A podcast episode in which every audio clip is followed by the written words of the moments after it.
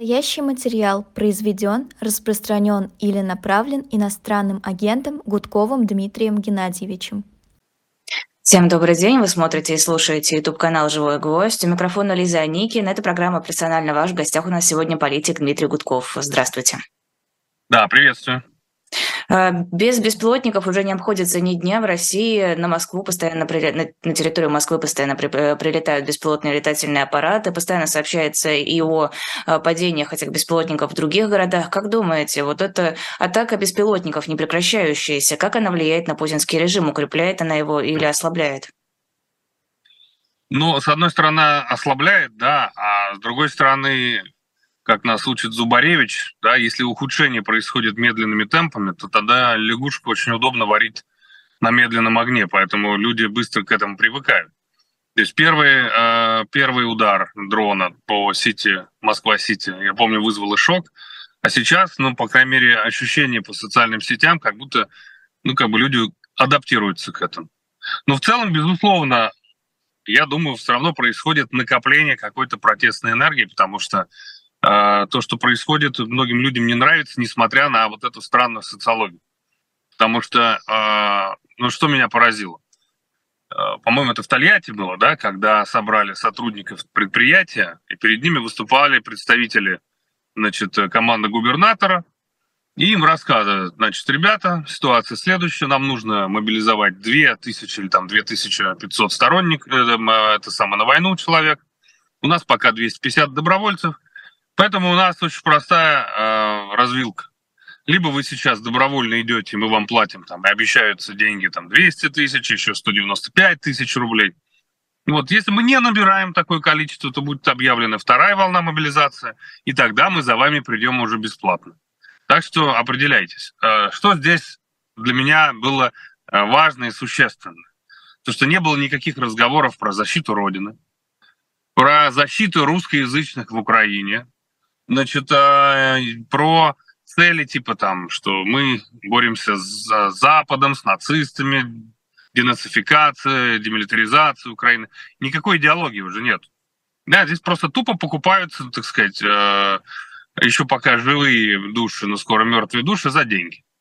Да, и цена человеческой жизни, сколько там, 400 тысяч сразу, плюс 200 тысяч вместе, в месяц, это получается, э, ну, допустим, 6 тысяч евро цена человеческой жизни. Это значит, что заработать такие деньги уже нельзя, и поэтому ну, как бы выгоднее становится погибнуть, чем жить, корячиться, зарабатывать какие-то там копейки. А, то есть идеологии нет. Если нет идеологии, значит, не удается власти превратить эту войну в какую-то священную, народную.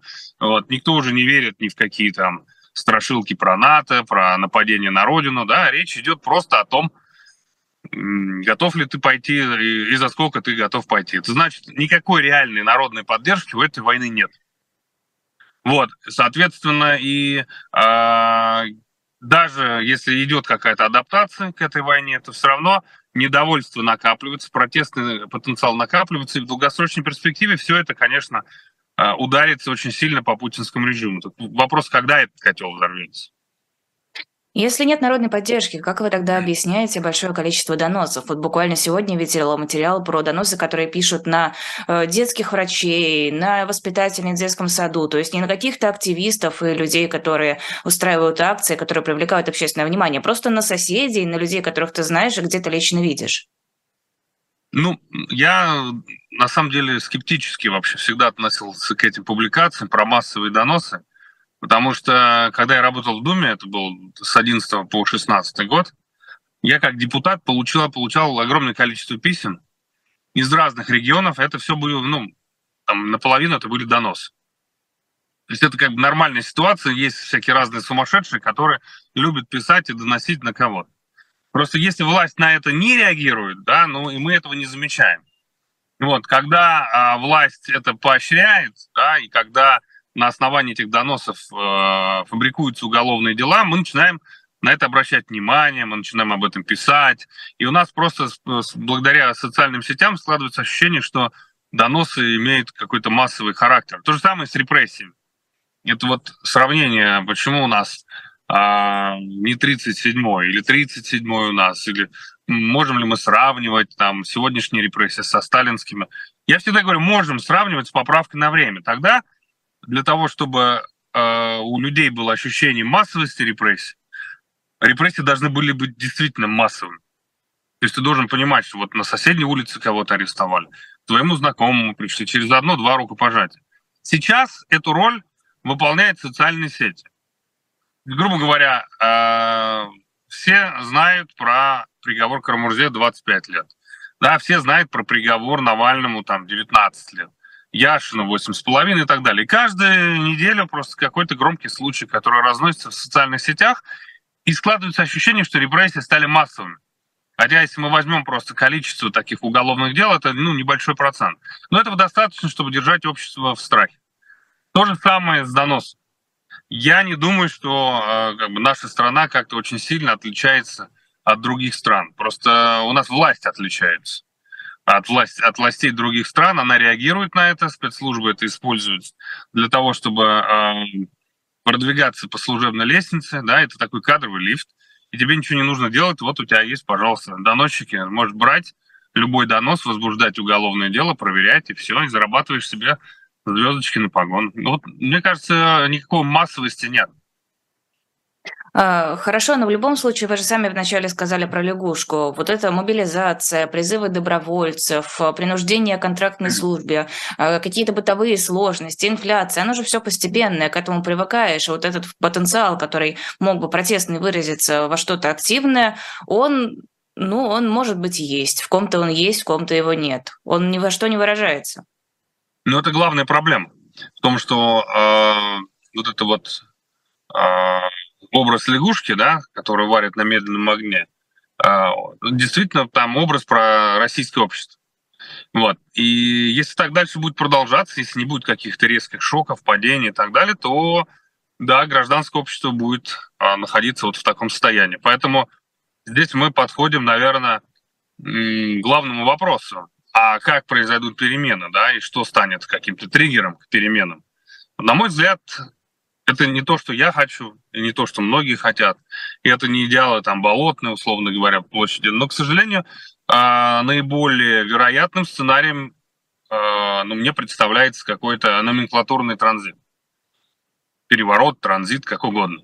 То есть произойдет какой-то наверху раскол, а в результате раскола появится какой-то системный политик наверху всей этой пирамиды, который с большой долей вероятности выступит э, предателем ко всем этим элитам, как это было там, не знаю, возьмем Хрущев, э, возьмем э, Горбачев, вот что-то подобное будет. Почему? Потому что, ну, я думаю, что для, для всех совершенно очевидно, что жить в конфликте с Западом, воевать с другими странами, это, в общем-то, э, стратегия абсолютно такая похоронная для страны. И от этого никто не выигрывает, ни элита, ни граждане, ни страна и так далее. Поэтому мне кажется, что даже в результате номенклатурного а, транзита, переворота, мы равно получим окно возможностей, которое будет приоткрыто. И вот в этот момент как раз гражданское общество, когда а, увидит вот этот раскол наверху, а, имеет шанс стать вот такой третьей силой влиятельной, с которой будут вынуждены любые следующие власти договариваться. Почему? Потому что нужно будет а, останавливать войну, выводить войска, освобождать оккупированные территории, а, добиваться а, отмены санкций. Вот. И это, конечно, будет а, достаточно болезненная стратегия для любой будущей власти, поэтому ей выгодно будет иметь гражданское общество в качестве союзника. А, Еще по поводу варки лягушки сообщение о том, что диверсанты украинские проникли на российскую территорию. Вот база писала о том, что несколько пограничников были ранены в бою с диверсантами. Они тоже стали привычными, и это тоже не оказывающая какого-то влияния вещь. К сожалению, тоже не оказывающие никакого влияния э, такие события, потому что ну, это происходит где-то в каких-то регионах. У нас... Далеко, э, не здесь. Далеко, не далеко от Москвы, конечно. Я очень хорошо помню э, свой первый опыт участия в избирательной кампании. Я тогда э, возглавлял э, штаб разных кандидатов. Значит, в Московской области, ну, например, города есть такие, Коломна, откуда я родом, соседний Воскресенск И для того, чтобы проводить эффективную избирательную кампанию, мы выпускали отдельную газету для Коломны, отдельную для Воскресенской, потому что даже соседние города в Московской области, ну, не то чтобы очень сильно интересовались жизнью друг друга. Что происходит в Москве, в Кремле, да. Что происходит в Белгородской области, я думаю, э, жители какой-нибудь Камчатки, или даже соседнего региона, но а, мало себе представляют. Ну, большая страна, ничего не поделаешь. При этом мы же понимаем, что э, все федеральные СМИ замалчивают эту информацию. То есть ты можешь ее узнать где-то в интернете. Никто умеет э, нормально, адекватно пользоваться интернетом как э, инструментом разобраться в том, что происходит. Потому что там много разных новостей, куча фейков, куча там всяких пропагандистских уже помоек, которые тебе дают альтернативную точку зрения, неправду распространяют. Ты в этом не разберешься. Ну вот, к сожалению, да. Но мне просто кажется, что подобные сообщения о том, что границы России настолько проницаемы, должны как раз э, распространяться даже а, на самых каких-то помоечных источниках. А, просто, а вот посмотрите, вы прикиньте, а вот они, негодяи-подлецы, на нашу территорию полезли. То есть здесь, мне кажется, э, сложно в чем-то не разобраться. В регионе, да. В самом регионе, я думаю, что люди этим обеспокоены. Но уже в соседних нет. Вот, а потом, ну, Путин строил свою власть э, за счет демобилизации населения. Да? Не ходите на выборы, не участвуйте в политике. То есть он построил такое болото. Вот. А здесь есть разные стороны. С одной стороны, люди неактивны, с другой стороны, они не пойдут эту власть защищать. Нам не нужна. И как раз мятеж Пригожина продемонстрировал, что никто не вышел, никто не сопротивлялся, никто не попытался помешать Пригожину его а, значит, а, боевикам. То есть, э, ну, для людей есть как бы их собственная личная жизнь, есть власть. Да, мы, вот мы, а вот они. Вот они там решили вести войну. Да, вот мы сами по себе живем, мы пережили одного, переживем и другого. Вот такая позиция. Поэтому э, люди как бы находятся в таком положении наблюдатель. Люди выживают в этих условиях. Вот, кстати, о мятеже Пригожина стало известно об увольнении Суровикина. Во всяком случае, об этом сообщает несколько источников. Э, что, все-таки чем-то Суровикин провинился? За что его, бедолагу? Я думаю, Путин посчитал э, его нелояльным в критической ситуации. Наказывать его как-то жестко, э, ну, наверное, э, опасно во время войны, потому что это может как-то повлиять на поведение других генералов. Да? То есть э, там же в армии серьезное недовольство происходящим. Плюс конфликт между армейскими и ФСБ. Вот. Поэтому, я думаю, его так мягко отстранили, вывели из игры. А он, почему? Да, он проявил нелояльность по отношению к Путину. Э, в каком виде? Суровикин ну, же даже быть, видео какое-то записывал. Я, я думаю, он был просто в курсе происходящего и не проинформировал. Ну, как минимум. Вот что-то подобное. А, это хорошо, что подобные перестановки идут в российской армии? Это ни на что не влияет. Почему? Разве это не усиливает какое-то недовольство? Разве это не показывает уязвимость высшего командования? А, во-первых, какие перестановки? Шойгу, Герасимов остались. А то, что там генералов немножко перетусовали, ну, это примерно там, как и э, поменяли состав Госдумы. Это как-то поменяло ситуацию в стране? Нет. Одного министра заменили на другого. Там Шойгу с министром МЧС поменяли местами. Ну, или с министром обороны. На что это влияет? Система остается прежней. Да, но у Суровикина все-таки есть имя, про него очень много говорили, и, наверное, среди военных это должен быть такой сигнал. Вот посмотрите, он свой, а его расу куда-то дели. Ну, поставить другого своего. Какого имя у Суровикина? Что он в Сирии там бомбил э, в условиях, когда невозможно было сопротивляться, когда там совершенно другие ресурсы были на другой стороне. Я бы не сказал, что там есть какое-то имя. То есть, получается, абсолютно без разницы, какие кадровые перестановки идут? И армия не воспримет это как посягательство ну, какое-то? Ну, ну, это примерно, а, давайте, вот, как вы считаете, если мы заменим в «Единой России» Милонова на какого-нибудь Пупкина, поменяется работа а, Государственной Думы? Я думаю, вряд ли. Или мы поменяем Володина на, а, там, или на Рышкина на Володина, Володина еще на кого-то. от этого изменится суть Государственного Дома? Нет, никак. Просто будут какие-то другие люди, другие лица мелькать в телевизоре. Система остается прежней абсолютно. А совсем скоро в России единый день голосования, и как-то разделяются пока мнения, что с этим делать. Вот Навальный призывает голосовать э, за любого кандидата, кроме тех, кто из «Единой России». Кто-то призывает э, портить бюллетени, кто-то призывает не ходить на выборы. На ваш взгляд, какая позиция наиболее правильная? На мой взгляд, здесь не может быть правильной позиции, потому что выборы ни на что не влияют. Значит, а моя позиция очень простая. А, призывать голосовать за партии, поддерживающие войну, я не готов. Если до выборов допустят представители, ну, там, хотя бы Яблоко или каких-то независимых кандидатов э, с нормальной позицией, адекватной, ну, я бы таких кандидатов поддержал, но только без э, иллюзий, что это на что-то повлияет. Это поможет просто хорошим командам, хорошим кандидатам. Возможно, в будущем они себя как-то проявят. Вот, плюс я бы, да, если нет таких кандидатов, ну, лучше порвать бюллетень. То есть, в принципе, ходить не вредно, да, возможно, даже и нужно бы ходить. Здесь я, знаете, вспоминаю все время выборы мэра Москвы, когда Навальный участвовал. Вот, кстати, даже вам вопрос. Помните, какая явка была? 30 процентов. 33 процента. Поэтому разговор о том, что ваш поход на участки кого-то чего-то там легитимизирует, это просто аргумент абсолютно пустой и бессмысленный. Им не важно, нет никакой низ, нижней планки. Будет 10%, они и с такой явкой как бы проведут выборы и никаких проблем.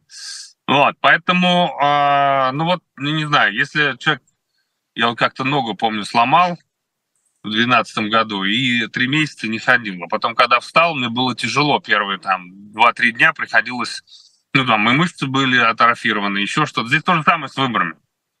Тут надо понимать, что э, когда-нибудь у нас такая возможность появится, влиять через выборы.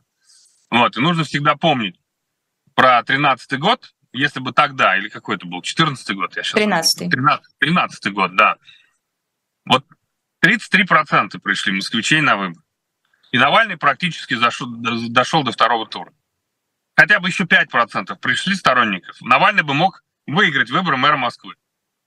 Ну, давайте представим, что Навальный в 13-м выигрывает выборы мэра Москвы. Кстати, вся страна получает э, э, серьезного политического тяжеловеса в центре Москвы. Это бы точно бы поменяло бы всю ситуацию внутри страны дальше.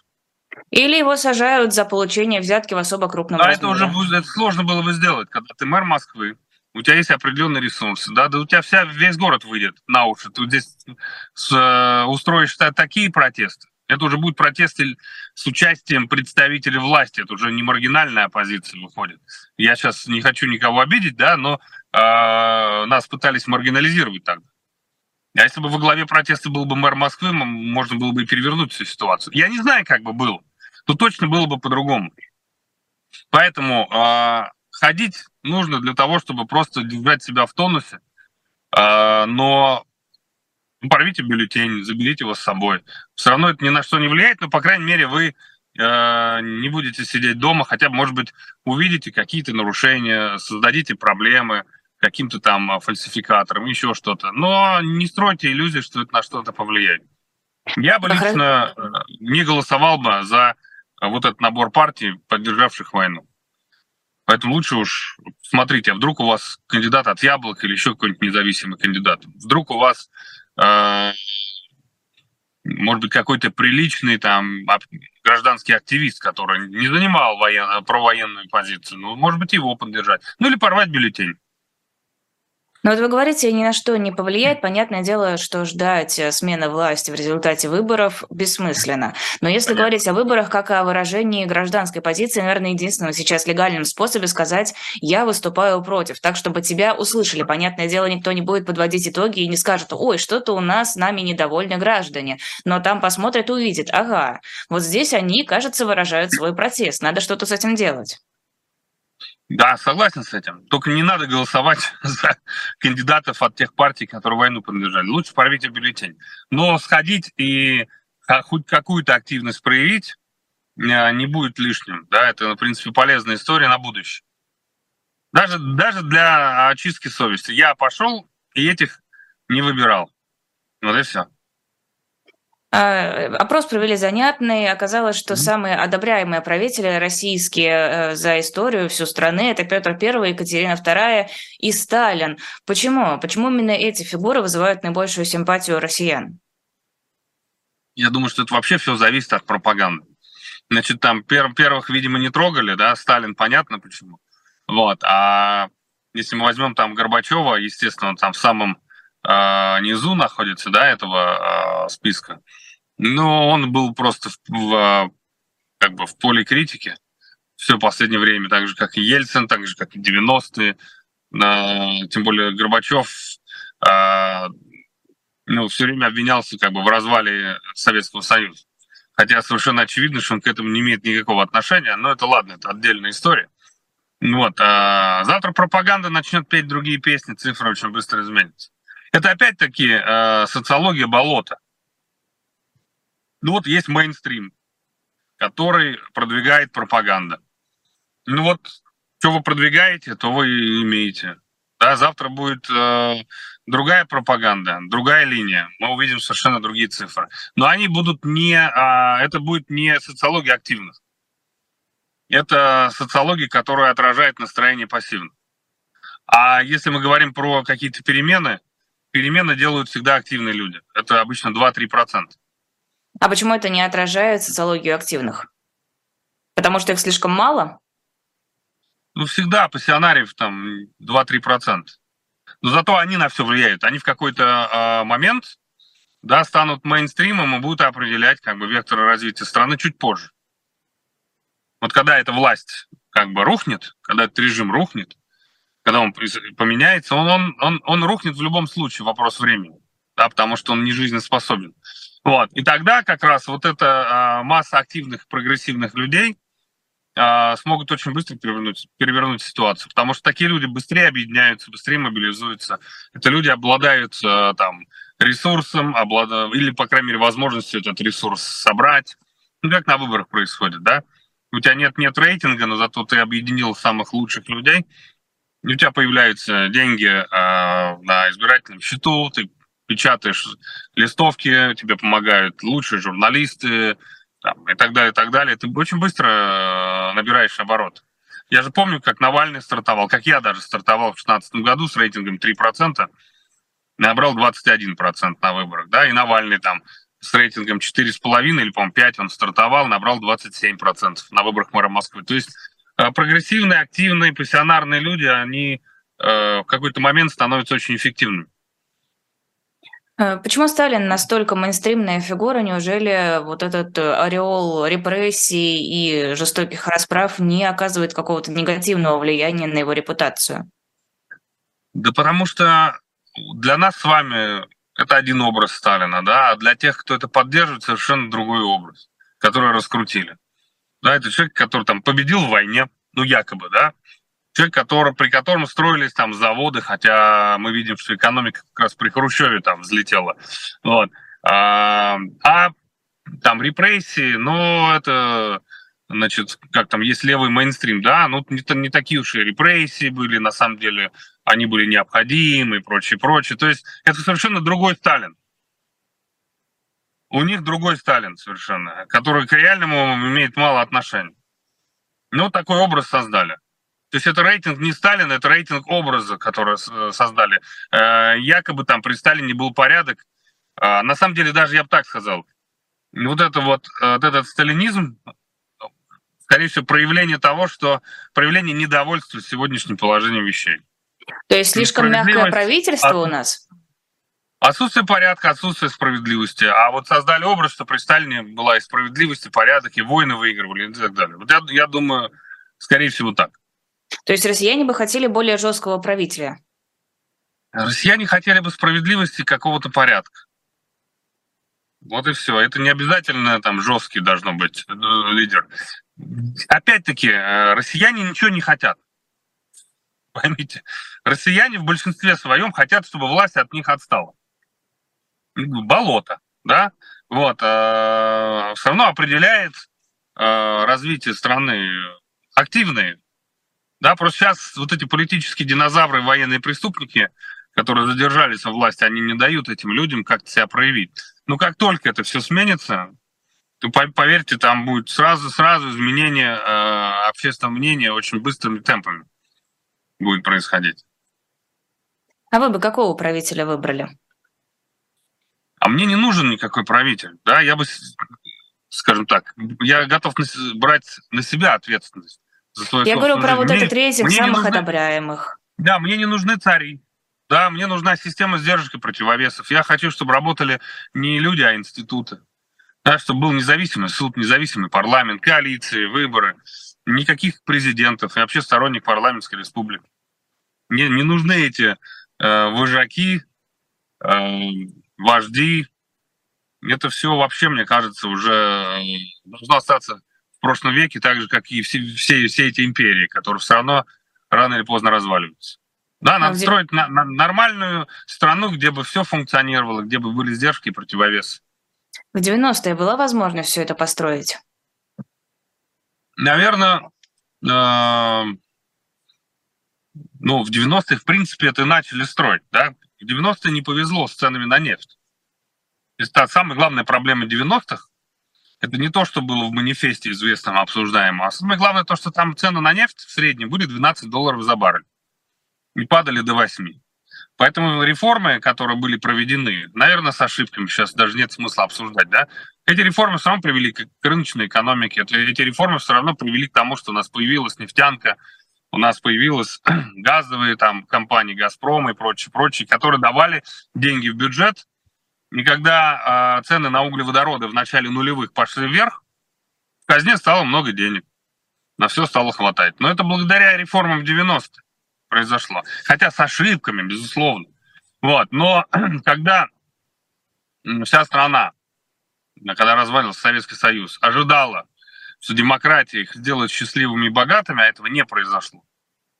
В силу того, что э, ну, не бывает такое, что ты проводишь реформы и результат завтра.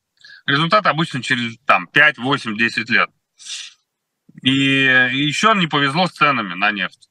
Потому что в казне было мало денег, не хватало на выплаты на пенсии, на дотации, регионы тогда бастовали. То есть была серьезная ситуация, и, конечно, вот эта бедность, которая была э, в 90-е, она почему-то связана, связана в общественном мнении с реформаторами, а не с совком, который э, строил плановую экономику, занимал огромное количество денег, да, вот, а в какой-то момент просто не справился с управлением.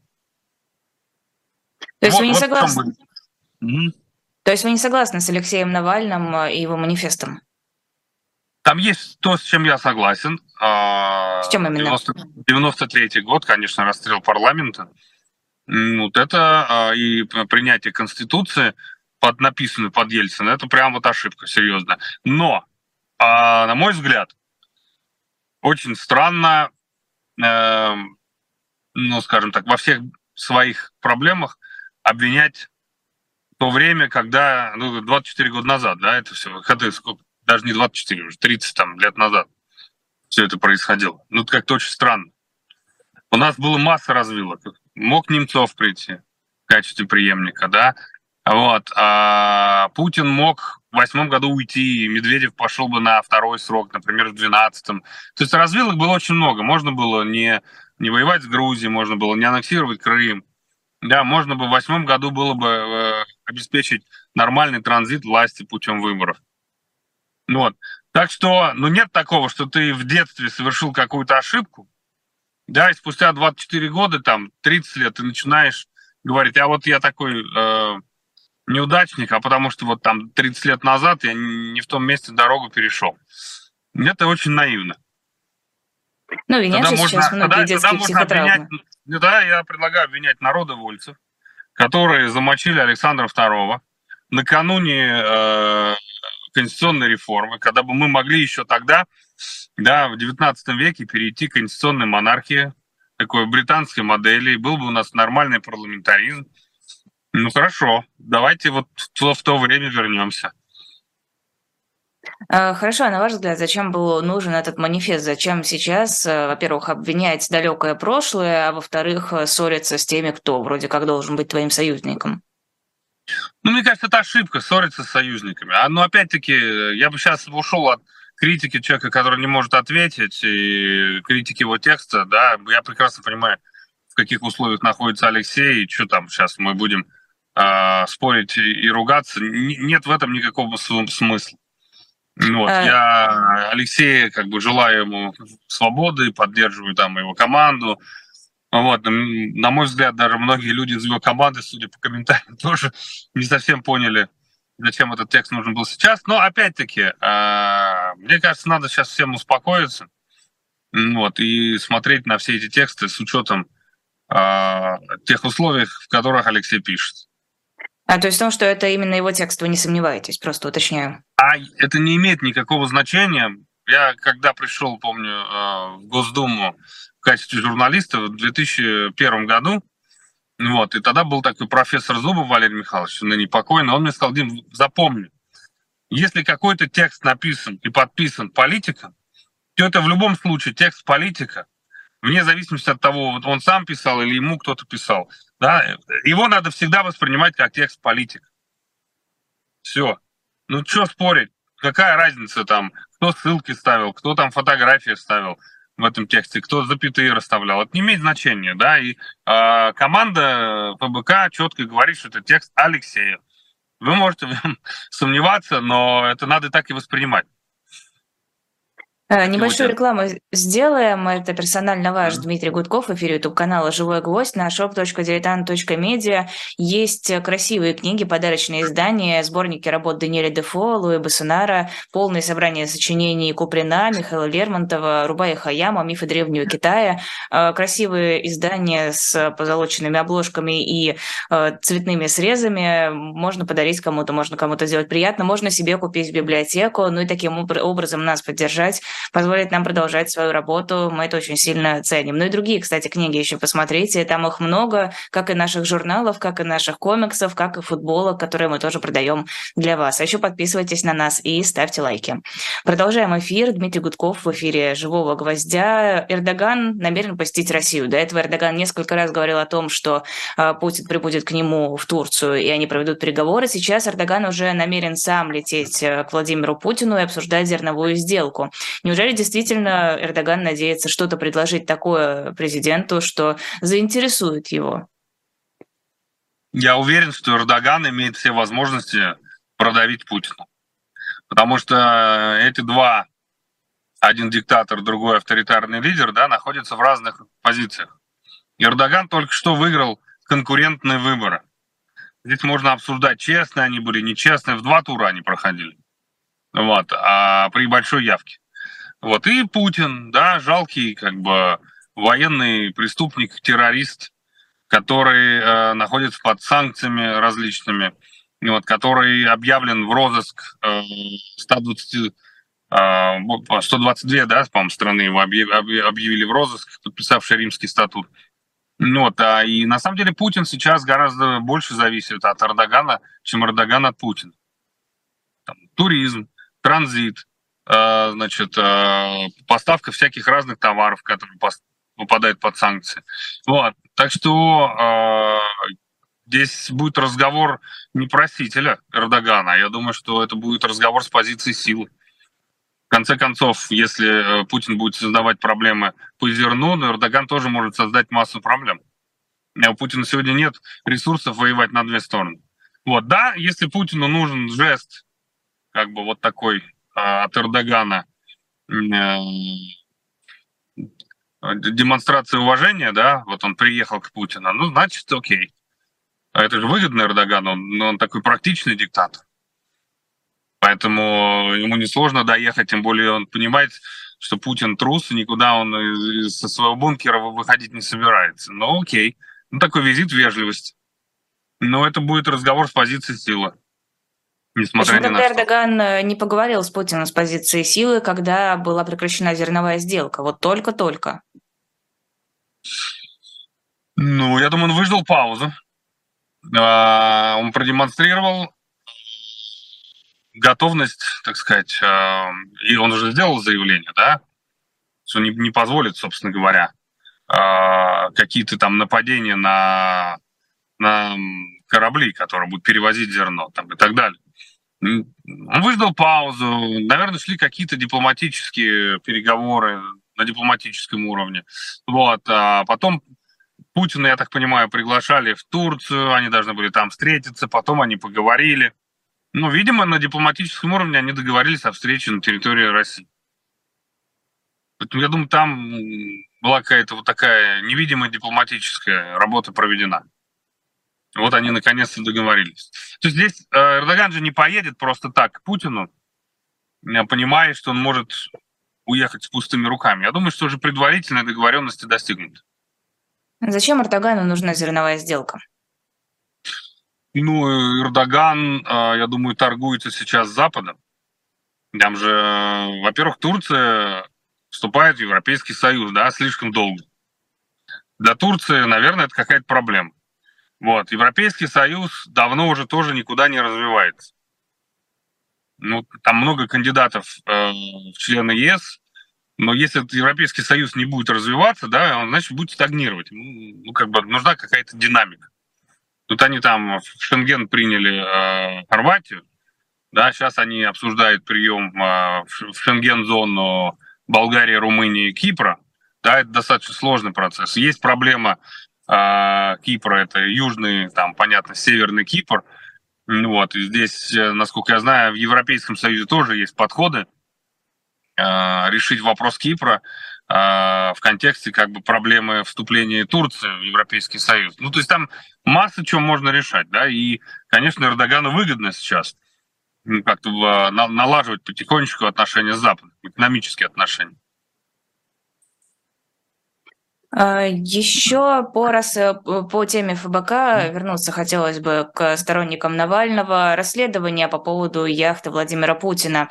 А, да, довольно интересно, да, довольно подробно, но вопрос, а какой сейчас в этом смысл? Мне кажется, репутация Владимира Путина, она и так настолько очевидна и настолько понятна, что добивать ее какими-то расследованиями, расследованиями про яхты, ну, просто бессмысленно. Ну, почему бессмысленно? Ну, во-первых, э, если смотреть на все эти Z-паблики, там же обсуждают, э, очень остро обсуждается нехватка там от оружия до продовольствия и прочее, прочее. Да, то, что там э, мало выделялось денег на, на, на ремонт всяких разных кораблей. по что-то там какая-то сумма э, за год, а за 6 лет, что-то там какие-то 26 миллиардов. Ну вот я сейчас точно не помню, сегодня как раз читал 26 миллиардов за 6 лет, а здесь э, за 16, по-моему, месяцев 3 миллиарда только на, на путинскую яхту. Да, и мне кажется, это все равно полезно посмотреть, что, э, что этот э, преступник военный э, в то время, когда армии там, собственно, не хватает денег, не хватает оружия, не хватает экипировки, вообще ничего не хватает, он 3 ярда тратит на свою яхту. Мне кажется, это все равно полезная информация. А, я не думаю, что она прям взорвет информационное пространство, но я думаю, что сейчас же идет разочарование в Путине, причем разочарование вот этой части такой ура патриотической. Не, не, не просто так Гиркина посадили. Он же являлся э, голосом, да, вот этой вот, вот этого прослойки э, нашего общества. Вот. И чем больше там будет недовольства, тем будет сильнее скукоживаться электоральная база Путина. Я в этом как раз... Да? Разочарование в Путине или разочарование в министрах, в, в общем, в неправильных боярах? Это в Путине, конечно. Ну, все давно уже понимают, что у нас решения принимаются Путиным. То есть, по крайней мере, активные ура-патриоты, я думаю, сейчас начинают соображать, да? Кто посадил? Что, бояре посадили Стрелкова, Гиркина? Обманули Путина, ввели в заблуждение, бумажку я неправильно думаю, положили. Нет, я, я думаю, что ну, не для этой публики. Это, это я... они уже не, это такое они не, как это не схавают, да, как это еще вокабуляр Березовского вспомним, people такое не схавает. Все решения принимает Путин. Все прекрасно ну, понимают. Еще какие-то, может быть, не очень политически активные там э, пенсионеры из провинции, не все, а я имею в виду те, которые привыкли еще верить э, зомбоящикам, может быть, такое поверят. Но э, ура-патриоты сейчас слишком э, политически активны. Да, происходит то, что они всегда хотели, возрождение империи, война и прочее, прочее. Они за всем следят. Вот, и когда появляются такие новости, я думаю, что это их очень сильно раздражает. Просто есть ощущение, что недоверие к Навальному, оно сильнее какого-то недовольства в сторону Путина. И, в принципе, на Путина как-то прыгают на самом деле мало. На Шойгу, да, на кого-нибудь еще, да, но на Путина ну, сакральная 25, фигура. 20, прыгнули на Путина, получили 25 лет. Поэтому на Путина не прыгают. А что, на Навального можно прыгать сколько угодно. Да, власть будет только поощрять. Поэтому, мне кажется, а, это вовсе не, не означает а, то, что Путин супер популярен, там, а Навальный, например, имеет слишком высокий антирейтинг. Это все очень быстро меняется. Важна известность. А у Путина известность как у человека, который уже точно ничем не может удивить. Хотя, конечно, наверное, 3 ярда на ремонт яхт – это все равно удивительная да, цифра. Вот. А Навальный, когда выйдет, я надеюсь, что он выйдет, и желаю ему поскорее выйти, безусловно, он будет человек, от которого будет ожидать какого-то действия. Хорошо, если вот эти Z-военкоры настолько активны и настолько недовольны, станут ли они каким-то ядром протеста, станут ли они движком, который приведет к смене власти, на ваш взгляд? А, когда начнется вот этот раскол наверху, в верхах, да, безусловно, все будут играть свою роль. И, э, скорее всего, будет раскол на два лагеря наверху. Да? Один лагерь условно умеренный, антивоенный, другой провоенный, как раз вот эти Z-военкоры, скорее всего, будут там. И именно поэтому, мне кажется, третья сила в виде гражданского общества, это будет очень важный э, ресурс, который может серьезно влиять да, на дальнейшие расклады. И как раз та часть, умеренная часть элиты, она будет просто э, заинтересована в каких-то коалициях. Почему? Потому что э, самостоятельно справиться с провоенными вот этими всеми а ура патриотическими силами будет просто невозможно. Вот. И нужна будет поддержка гражданского общества, нужна будет поддержка демократических сил, а, нужны будут контакты с Западом, потому что без отмены санкций никаких реформ в экономике быть не может. Вот. И э, мне кажется, задача гражданского общества, я сейчас даже не говорю про оппозицию, да, потому что здесь э, это будет все намного шире. Важно быть консолидированными, важно а, выторговать, так сказать, для себя и честные выборы, и какие-то реформы, и освобождение политзаключенных, и много всего. То есть мы должны быть просто к этому моменту готовы. Откуда возьмется гражданское общество? Сейчас его в России нет, оно полностью задавлено, э, и времени, возможно, будет слишком мало для того, чтобы оно организовалось. Ну, так же, как в 91-м. Не было, не было, и вдруг раз, и миллион человек на площади вот так и появится неожиданно. Когда люди поймут, что тебя не расстреляют, не посадят, а в момент раскола наверху это станет очевидным, потому что когда э, начинается вот эта вот борьба бульдогов уже даже не, не, не под ковром, да, а война всех против всех, силовики обычно занимают нейтралитет. Потому что а вдруг они не на ту лошадь поставят, их потом э, посадят, уволят. Вообще в любых диктатурах я же не помню, кто мне говорил, а, инициативный силовик – это плохой силовик, да, потому что он сегодня проявил инициативу в твою поддержку, а завтра против тебя. Поэтому всегда набирали таких генералов, да, которые вот они исключительно исполнитель. И когда будет раскол, а, никто не будет отдавать никаких приказов. Такое уже было в истории нашей страны, когда альфовцам давали в 90-х э, команду на разгон силовой – они отказывались выполнять, требуя письменного приказа. А письменный приказ в таких условиях никто не дает, потому что это называется взять на себя ответственность э, с перспективой пожизненного срока тюремного. Но все-таки 90-91 году предшествовали годы какого-то ослабления, года притока свежего воздуха, ощущение, что ну, жизнь переворачивается, идет в какую-то другую сторону. У нас же сейчас идет ужесточение репрессий, и у меня просто ощущение, что даже если вдруг начнутся какие-то перемены, люди на всякий случай будут держаться от этого подальше, потому что а мало ли во что это выльется. А неизвестно, кто в итоге одержит верх, и неизвестно, что с тобой за это сделают. Поэтому я и говорю, что, скорее всего, на первой итерации будет номенклатурный э, транзит. Да, грубо говоря, если сейчас сравнивать, у нас сейчас какие-нибудь там Андроповские, не Андроповские, не знаю, какие сравнения здесь не совсем уместны, да, э, но Были андроповские времена, потом появился Горбачев, который и не сразу а, даже политзаключенных выпустил. То есть перестройка там началась в 85-м, да, вот, а, ну, я имею в виду, Горбачев пришел в 85-м, а политзаключенных, там, Сахаров, он выпустил в 88-м. И тут про скорость перемен, да, будет в результате номенклатурного вот этого транзита, а, будет как раз послабление, будет а, развитие, а, раскручивание в обратную сторону, значит, э, всех этих э, репрессий, да, э, винтиков репрессий. Поэтому, да, вот будет такой период. А потом это приведет к резкому росту и развитию гражданского общества. Когда люди поймут, что, ну, в общем-то, уже а, ты не должен платить жизнью, ты не должен платить свободой за свое гражданское участие. Но как только это происходит, ну, все быстро начинает свести и развиваться. А, пишут, что в России э, готовят правильный вариант YouTube. Это страница, через которую можно будет открывать э, YouTube. Но, понятное дело, не все видео. Так, видео Навального открыть не удалось. Скорее всего, это будет инструмент, но, во всяком случае, сейчас предположительно инструмент фильтрации. Заблокировать основную страницу YouTube, оставить вот эту вот прослоечку, через которую уже будет, э, как через сито, просеивать те видео, которые можно смотреть, и те, которые нельзя. Насколько, на ваш взгляд, реальная перспектива в ближайшее ближайшее время лишиться вот этого главного и, наверное, сейчас инструмента э, для вещания на большую аудиторию, для разговора с людьми, для донесения своей позиции?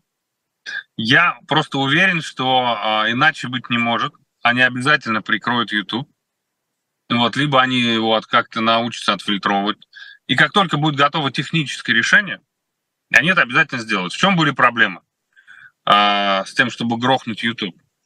А, дело в том, что а, основная аудитория да, YouTube, она не политическая.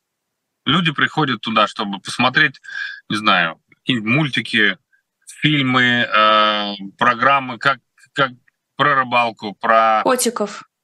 Котиков и так далее. Вот, то есть для развлечений. Соответственно, если вы грохаете как бы этот ресурс, ну, значит, вы лишаете огромную аудиторию развлечений. Да, и в итоге эта аудитория вдруг не политизированная, может политизироваться, и вам еще прилетит. Вот, поэтому, видимо, они просчитывали, что лучше э, иметь возможность, э, чтобы у, допустим, двух миллионов активных граждан была возможность смотреть Навального, но они и так будут смотреть его через VPN. Вот, либо э, получить э, с непонятным как бы результатом э, недовольную аудиторию которую вы лишите вот этих развлечений. И, видимо, сначала была, э, было решение в пользу как бы вот второго варианта. Сейчас, насколько я понимаю, э, идет серьезная работа с китайскими специалистами по поиску технического решения, как сделать так, чтобы развлекуха осталась, а вот политики не было. То есть у них там и рутью по они хотели сделать, и туда все перезалить. Если они это успеют сделать, они сделают. Но, на мой взгляд, если они не сделают этого до 2024 года, до марта, ну тогда и нет смысла дальше как бы этим заниматься. Поэтому я это все ожидаю вот прям в ближайшие, что называется, полгода. А есть идея, что в таком случае делать различным оппозиционным каналам, которые не имеют других больше площадок? Я думаю, что здесь очень важно продвигать э, техническую грамотность, да, как установить VPN. Здесь, я думаю, как бы, если будет предложен вот такой щит государства, ну, значит, мы должны предложить какой-то свой меч. Ну, VPN в России все больше и больше блокируют все-таки. Конечно, поэтому я думаю, здесь нужны, нужны какие-то технические решения. Я могу так сказать, что а, многие а, оппозиционные структуры давно уже а, обратились во всякие IT-гиганты с, с просьбой найти какие-либо технические решения, которые бы позволяли хотя бы стабильно работать каким-то VPN, потому что сейчас они же ведь, э, я так понимаю, перешли к формату, как бы к программе включения там э, в список разных VPN, которые, ну, типа черные и белые VPN. Черные, которые не наши, белые, которые мы контролируем. Вот. И как этого избежать? Да? Должны быть какие-то технические решения. Я надеюсь, что они появятся эти технические решения. Здесь же надо понимать, что если вас лишает возможности смотреть YouTube, а вы привыкли, даже если вы э, не заходили там в блок Навального или там Старковского или еще кого, но вы все равно найдете возможность э, скачать себе VPN установить. То есть количество людей, пользующихся VPN, резко возрастет. Тогда это сделает вот эту программу «Щит», кремлевскую программу «Щит», ну, не очень эффективной. Потому что, грубо говоря, если в России э, начнутся какие-либо перемены, этими переменами будут э, управлять все равно 2-3% активных людей, которые и так уже знают, как пользоваться VPN-ами, как обходить все эти блокировки. То есть, ну, э, это, это, этого числа будет достаточно да, для того, чтобы повлиять на э, развитие событий. Да, там миллион человек вышло на Красную площадь, ну и все. В условиях раскола элит. Тогда это на что-то повлияло. И этот миллион человек уж точно э, найдет возможность посмотреть те или иные ролики в Ютубе или еще где-либо. Остальные свежих... так не из свежих новостей э, сообщили, что посадочный модуль индийской лунной станции успешно приземлился на поверхность Луны, и буквально э, на днях э, российская станция не сумела совершить посадку на Землю, и на посадку на Луну и разбилась о ее поверхность. Вообще довольно иронично. И можно ли считать это каким-то репутационным ударом? Россия, космическая держава с богатой историей, осталась где-то позади Индии. Ну, ну, конечно, да. Я даже где-то шутку слышал, да, почему так произошло. Ну, потому что была программа на Луну, вот, а должна, должно было быть не на, а в, да? А я видела, что таким ну, образом был нанесен а удар, был нанесен удар по э, украинским вооруженным силам, которые находятся на Луне, и это было запланировано ну пусть будет так. Нет, но на самом деле такое символическое просто, э, символическая неудача. Если вы, грубо говоря, не умеете даже производить там ракеты и телефоны, но какая нафиг Луна? Да, ну то есть э, я думаю, что как раз вот эта ура патриотическая аудитория, э, ну явно не в восторге от происходящего. Вот, так что э, как раз говорит о том, что кремлевский режим вообще, в принципе, ни на что не способен. Уже не говоря о том, чтобы там организовывать какие-то экспедиции на Луну. Э, видели, наверное, скандал вокруг высказывания Ларса фон Триера. Для тех, кто не видел, я поясню. Он э, опубликовал небольшой текст, э, в котором написал господину Зеленскому, господину Путину и в последнюю очередь госпоже Фредриксон, которая вчера, как без памяти влюбленная, позировала в кабине одной из самых страшных машин для убийства, улыбаясь душе, и жизни русских тоже имеют значение. Разумеется, это вызвало просто шквал споров. Вы что об этом думаете? Я, видимо, пропустил эту новость. И мне кажется, жизнь кого угодно имеет значение. А, Ларса фон Триера, разумеется, обвиняют в том, что он э, путает жертву, он путает палача, и в текущей ситуации совершенно неуместно говорить о том, что русские оккупанты, э, как пишут многие журналисты, э, тоже страдают и тоже умирают. Слушайте, но если человек пересек э, границу с оружием в руках для того, чтобы убивать граждан другой страны, ну, значит, он для меня автоматически превращается в преступник, если мы об этом говорим. Вот. А испытывал я какую-то жалость я к любому живому человеку, и не только человеку, буду испытывать такие чувства, да, а, даже, даже какому-нибудь животному. Но при этом я прекрасно понимаю, что а, да, есть люди, которые погибают, защищая свою страну, а есть люди, которые совершают преступления, пересекая границу с оружием в руках. Ларс фон Триер заслужил такую критику? Слушайте, здесь надо посмотреть контекст, да? Вот, а в каком контексте это было сказано? А, это было сказано в контексте э, публикации фото лидеров Украины и Дании, когда стало известно о соглашении передать Киеву истребители F-16. И, в общем-то, он сделал публикацию в своем Инстаграме. Ну, скорее всего, да она заслуживает. Потому что, по большому счету, а, главный его посыл заключается в том, что Украине как раз не нужно помогать, да, потому что как бы э, эти самолеты, эти все, так сказать, а, там, артиллерия и все остальное а, убивает людей. Но надо здесь понимать, кто обороняется, да, а кто совершает акт агрессии. А, я потому бы что, с вами потому что если, потому что, потому что если вы, ну, вы защищаете свою собственную жизнь, на вас нападают. Да, на вас нападают с оружием в руках. Без оружия вы не сможете защитить свою собственную жизнь. Поэтому в данном случае речь идет об орудии защиты, если я правильно понял контекст.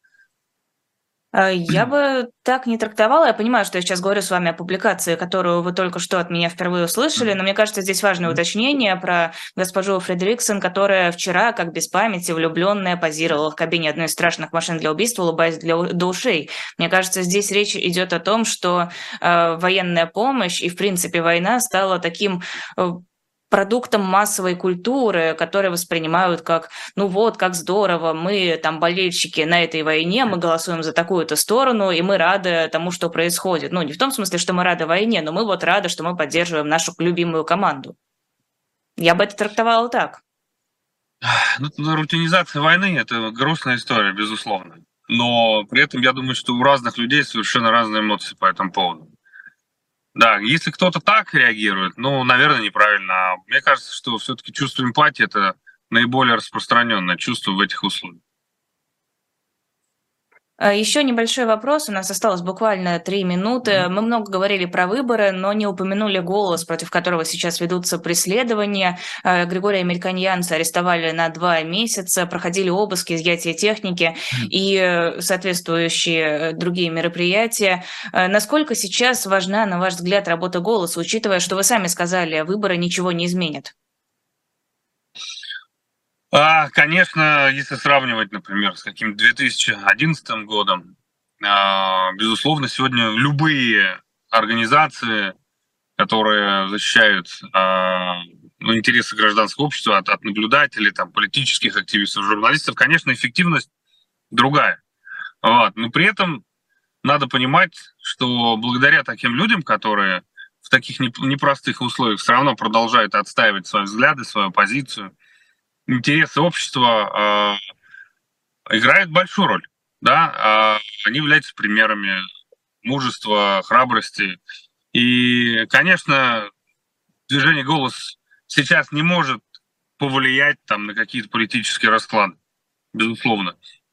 Но при этом я думаю, что власть э, зачищает вообще политическое пространство от любых даже самых маленьких проблем. То есть это все равно э, политические репрессии. Да, и э, то, что под них попали, попал уже голос, я просто хочу сказать, что Григорий Мельканьянц – это человек, который входил даже в разные общественные советы при, при Центральной избирательной комиссии. Я его в свое время, когда я был депутатом, у меня была возможность, выдвигал председателя Центральной избирательной комиссии. Он был по моему приглашению в Госдуме, он выступал в качестве кандидата, выступил блестяще, лучше всех остальных.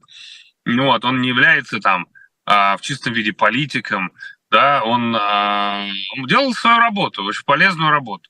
Вот, но а, решение, причем абсолютно сфабрикованное, да, против Григория Мельканьянца, против других сотрудников «Голоса», там, Володи Егорова, который там работал в моем штабе и там на муниципальной компании.